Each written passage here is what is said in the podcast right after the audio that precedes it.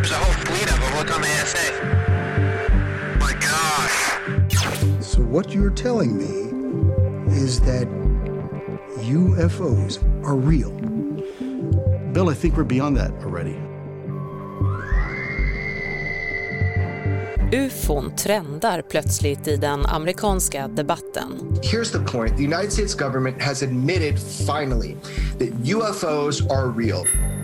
På en kvart berättar vi om hur en kommande Pentagon-rapport har fått såväl Barack Obama som de stora mediehusen i USA att seriöst diskutera förekomsten av oidentifierade luftburna fenomen. They're all going against the wind. The wind's 120 knots from the west. Thing, dude. Det är onsdag den 9 juni. Jag heter Karin Bülow Orje och det här är dagens story från Svenska Dagbladet.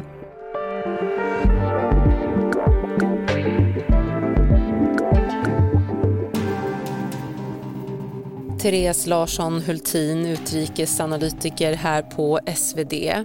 Har det gått och blivit rumsrent att prata om ufon ända upp på högsta politiska och militära nivå i USA? Mm, ja, men det är ett jätteskifte vi ser. Eh, och det beror på två saker. Det första är då den här rapporten som vi är inne på och det var en del av det coronastödpaket som klubbades eh, under Trump i december. Då fick man in en liten passus där att det skulle läggas fram en rapport där de berörda myndigheterna skulle lägga fram allt de visste. Och den har de 180 dagar på sig att göra och det infaller nu i slutet av juni. Då kommer den här rapporten. Det andra är ju då att det är mängder av stridspiloter som har trätt fram och berättat vad det är de har sett. So I go like this and it's climbing still. And when it gets right in front of me, it just disappears. Disappears. Disappears. Like gone. Vilket har gjort att, att det har tagits på ett helt annat allvar. Så det har gått från att inte rapportera så mycket överhuvudtaget och, och om det gör det så fnissas det lite grann om foliehattar och så vidare till att då helt plötsligt vara en seriös rapportering om vad som då har skådats ovanför i första hand då USAs kuster. Och vad pratar vi om när vi pratar om ufon? Ja, alltså ufon är, anses vara ett belastat begrepp. Man tänker på små gröna män eller flygande tefat eller sådär. Eh, så att man pratar, de som är in the know, som man säger på amerikanska, de som är engagerade i det här, pratar om UAP istället, som är då oidentifierade luftburna fenomen. Och det som har setts eh, under vissa tidpunkter så har det varit dagliga eh, rapporter om att man har sett saker, eller man, stridspiloter har sett saker. Det handlar om en väldigt så berömd film som, som Pentagon har bekräftat är äkta filmades utanför San Diegos eh, kust 2004. Där ser man ett tic-tac-liknande vitt objekt som är ungefär så stort som ett kommersiellt flygplan. Rörde sig väldigt eh, udda och sen helt plötsligt bara försvann det. Och så dök det upp tio mil bort, bara sekunder senare. Eh, och det har varit flera sådana här filmer som Pentagon bekräftat är eh, äkta. Eh, där man inte vet vad det är men de har, ser då far, oidentifierade fenomen som beter sig väldigt konstigt. Flera av de piloter som sett oförklarliga objekt längs med de amerikanska kusterna beskriver ofta ljudlösa, propellerlösa föremål som kan manövrera i luften på ett sätt som anses omöjligt med den kända teknik som finns tillgänglig idag. När Pentagon i fjol gick ut och officiellt bekräftade filmernas äkthet så har intresset för dem bara växt och kulminerar nu alltså i samband med den här kommande rapporten. Well, I have talked to those Navy pilots and they are sure that they saw something real. What is it? We don't know. Men trots grundliga utredningar från en av världens mäktigaste försvarsmakter och underrättelsetjänster så kvarstår alltså frågan. Vad var det som stridspiloterna mötte där uppe i luften egentligen? Ingen politiker, och det här är de väldigt noga med, akter som vill säga att det, är, att det rör sig om, om aliens. Utan de, de säger att vi vet inte vad det är, det är en säkerhetsrisk. Men det finns tre saker som det skulle kunna vara då. Det första är att det handlar om optiska illusioner. Eh, där säger experter i nästa andetag att nej, men det är inte sannolikt att det rör sig om det, för det här är ju då högutbildad militär personal, i första hand då stridspiloter som har sett det här. Så det, det tror man inte riktigt på. Det andra är då att det rör sig om en främmande främmande makt, eh, drönare eller något liknande och då troligen Kina eller Ryssland. Och det här är på ett sätt det mest skrämmande alternativet, säger exempelvis då Marco Rubio som är den senator som ligger bakom att vi har den här rapporten som kommer ut nu då i juni. Ehm, för att är det Kina eller Ryssland så de besitter då teknologi som USA inte har. Det talas om någon form av överljudsteknologi till exempel. Det tredje alternativet då är att det skulle vara något från rymden. Varför har då militären under många år ignorerat att man sett de här typerna av fenomenen? För det är ju just först nu som man hanterar den här frågan så pass eh, seriöst en anledning är ju stigmat, liksom att, att det här har ju inte varit någonting som man, alltså har du pratat om sådana här saker så har du ju ansetts vara lite koko.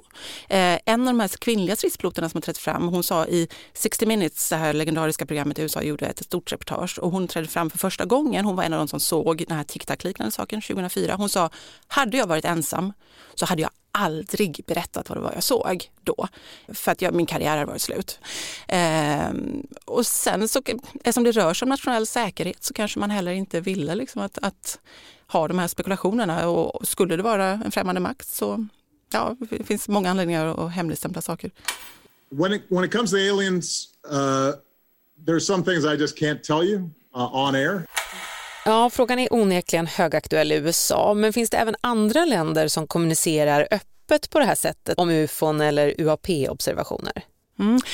Det här är ju väldigt intressant för att den här stora debatten och skiftet då i USA har gjort att även Kina i fredags trädde fram och sa att jo, men vi har också sett mycket, eh, liksom, många sådana här saker. Eh, och de bekräftar också att de har ett UFO-program och att de använder artificiell intelligens för att följa eh, vad det då är för någonting. I Kina kallar man det då inte för UAP utan det säger man på engelska då unidentified air conditions. Japan trädde fram i höstas och sa att de också har ett UFO-program. Eh, Sverige har man inte sagt något sådant och Försvarsmakten har sagt att man har inte haft några luftkränkningar under hela 2000-talet.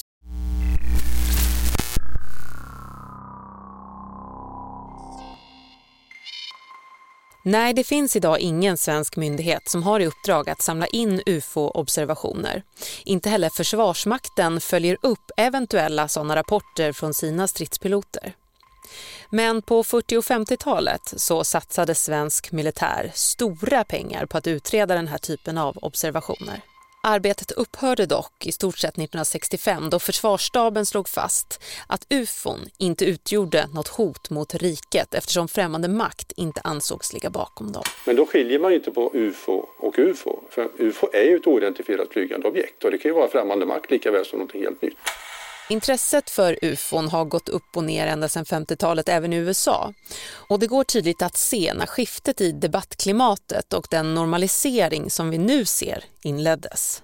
Ja, men det är det det gör. Ehm, alltså en sån här punkt som man pratar om det är liksom ett reportage i New York Times i december 2017 där man fick Pentagon att för första gången bekräfta att de har haft ett, ett hemligt program eh, för att eh, forska i det här och ta reda på vad det är för någonting. Så, så, det är en sån vattendelare. Efter det så började eh, Pentagon bekräfta pö om pö att, att då ett antal filmer var äkta. Men det finns också ett antal personer som man anser har varit liksom drivande i det här under, under, ganska lång tid.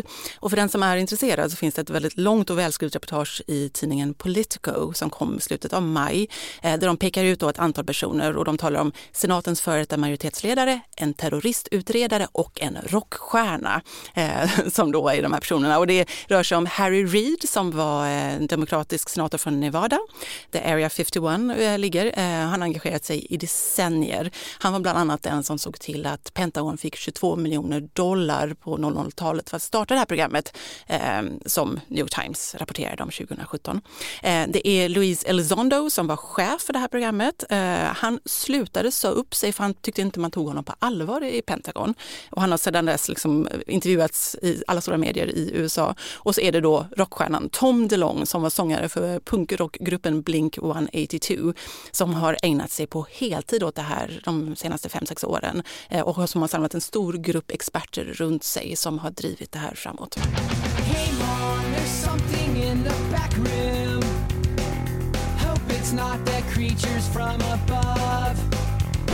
så de här tre personerna har kunnat göra skillnad, de har lobbat i den här frågan? Det rör sig om många fler, men det här är tre av huvudpersonerna. Sen har du också ett antal eh, pod podcastare eh, som typ Joe Rogan och vissa andra som har drivit det här. Men det finns ett antal personer som man tydligt kan se har påverkat. Men det här är ju ett ämne där konspirationsteorier, science fiction, fantasier blandas då med fakta och verifierat underrättelsematerial. Inte helt lätt sak att rapportera om. Eh, du som följer debatten i USA, hur förhåller sig amerikansk media till det här? Ja, men alltså just nu så tas det på allvar. Alltså, eh, och som jag var inne på tidigare så har det gått från att, alltså, tittar man på de presskonferenser som har hållits senaste tiden, så i början, eh, för det här har ju trappats upp under våren, senaste månaderna egentligen, eh, rapporteringen. Och i början så fnissades lite, rör det sig om utomjordingar, när man ställer den typen av frågor. Och nu så är fnisset borta. Ehm, så det tas på väldigt mycket större allvar därmed inte sagt, alltså man säger ingenstans egentligen att det, så här, Åh, det rör sig om utomjordingar, utan man säger att vi vet inte vad det är. Det här är ett nationellt hot, vi måste ta reda på det. Så liksom det är på den nivån som, som rapporteringen är. Och nu väntar ju då alla på den här rapporten som ska komma eh, i, i juni, läggas fram inför kongressen. Där läckte det till New York Times i förra veckan. Från den hem, det ska vara en, en öppen rapport, men det finns en, hemligt, en hemlig bilaga också. Och de som har sett den hemliga bilagan säger då att man kan inte slå fast att det rör sig om utomjordingar. Man kan heller inte slå fast att det inte rör sig om det. Eh, därmed så är man helt säker på att det här är inte amerikaner, det här är inte amerikansk teknologi, att det är något hemligt regeringsprogram eller sånt där som man inte känner till. Utan det, det, det är någonting. The biggest thing that was leaked out about the report that's coming this month is that these are not advanced US technologies. So where do they come from? Who's operating them? What's the intent? Men, men det är nu stor förväntan på rapporten och ändå inte kan man väl säga för att förväntningarna är ändå ganska låga. Som det, eh, Varför då? Alltså om den hemliga delen inte, inte innehåller mer än så, så lär ju inte den icke hemliga delen innehålla något smaskigt. Eh, och sen så påpekar också många att 180 dagar som man fick på sig är väldigt lite tid. Och att de hoppas då istället att det här ska vara första steget till att komma, att det komma något mer sen. Att man ska göra en mer grundlig genomgång av vad alla berörda myndigheter vet. Mm. Men det känns ju som att den här frågan nu har, har blivit legitim i USA och nu finns det ett intresse och det kommer kanske också då finnas pengar framöver. Ja, absolut, det tror jag och det tas ju på ett helt annat allvar. Eh, skulle du gå ut ikväll och titta upp mot rymden och se någonting så kanske du skulle våga berätta om det utan att folk börjar fnissa och tänka att du liksom är lite lätt galen. Så, att, så att jag tror ju att det här kommer att förändra sättet som vi pratar om de här UAP-erna på. We have tackled many strange stories on 60 Minutes, but perhaps none like this. It's the story of the U.S. government's grudging acknowledgement of unidentified aerial phenomena. Och varför tycker du att det här är så spännande? Alltså jag tycker själva debatten är spännande. Jag tycker förskjutningen i att, att det har gått så snabbt eh, tycker jag är oerhört spännande. Det är liksom, jag är inte lika nyfiken på vad det egentligen är för någonting. Jag är, liksom, är nyfiken på vad det är som händer just nu. Trodde du som utrikesanalytiker på Svenska Dagbladet att du skulle sitta i en podd och prata om ufon? Nej, det trodde jag aldrig. På ett seriöst sätt? På ett seriöst sätt. Nej, det trodde jag verkligen aldrig. Nej, och här sitter vi. Mm. Men visst är det spännande? Absolut, jag håller med. Verkligen. Och, och eh, det här skiftet som du pratar om, det är ju eh, det är verkligen intressant. Ja, men vi ser ju så många, till och med president Obama som, som under sin presidentperiod skämtade bort det här hela tiden. Han har varit ute och sagt att ja, men seriöst, det, det finns någonting, vi har sett saker som, där, som vi inte kan förklara, sa han i en talkshow nyligen. Eh, så det är liksom, NASA har fått en ny chef som har gett sina eh, ingenjörer och vetenskapsmän liksom order om att ta reda på vad det här är för någonting. Eh, som han sa i en CNN-intervju i helgen. Det, det, det behandlas på ett helt annat sätt nu. Mm. Många frågor än så länge inte så många svar. Men de finns väl där ute? ja, och frågan är ju vad där ute är för någonting. Men ja. ja. Tack Therese Larsson Hultin för att du var med i Dagens Story. Tack. Producent för dagens avsnitt var Daniel Persson Mora. Redaktör var Maria Gelmini och jag heter Karin Bylov Orje.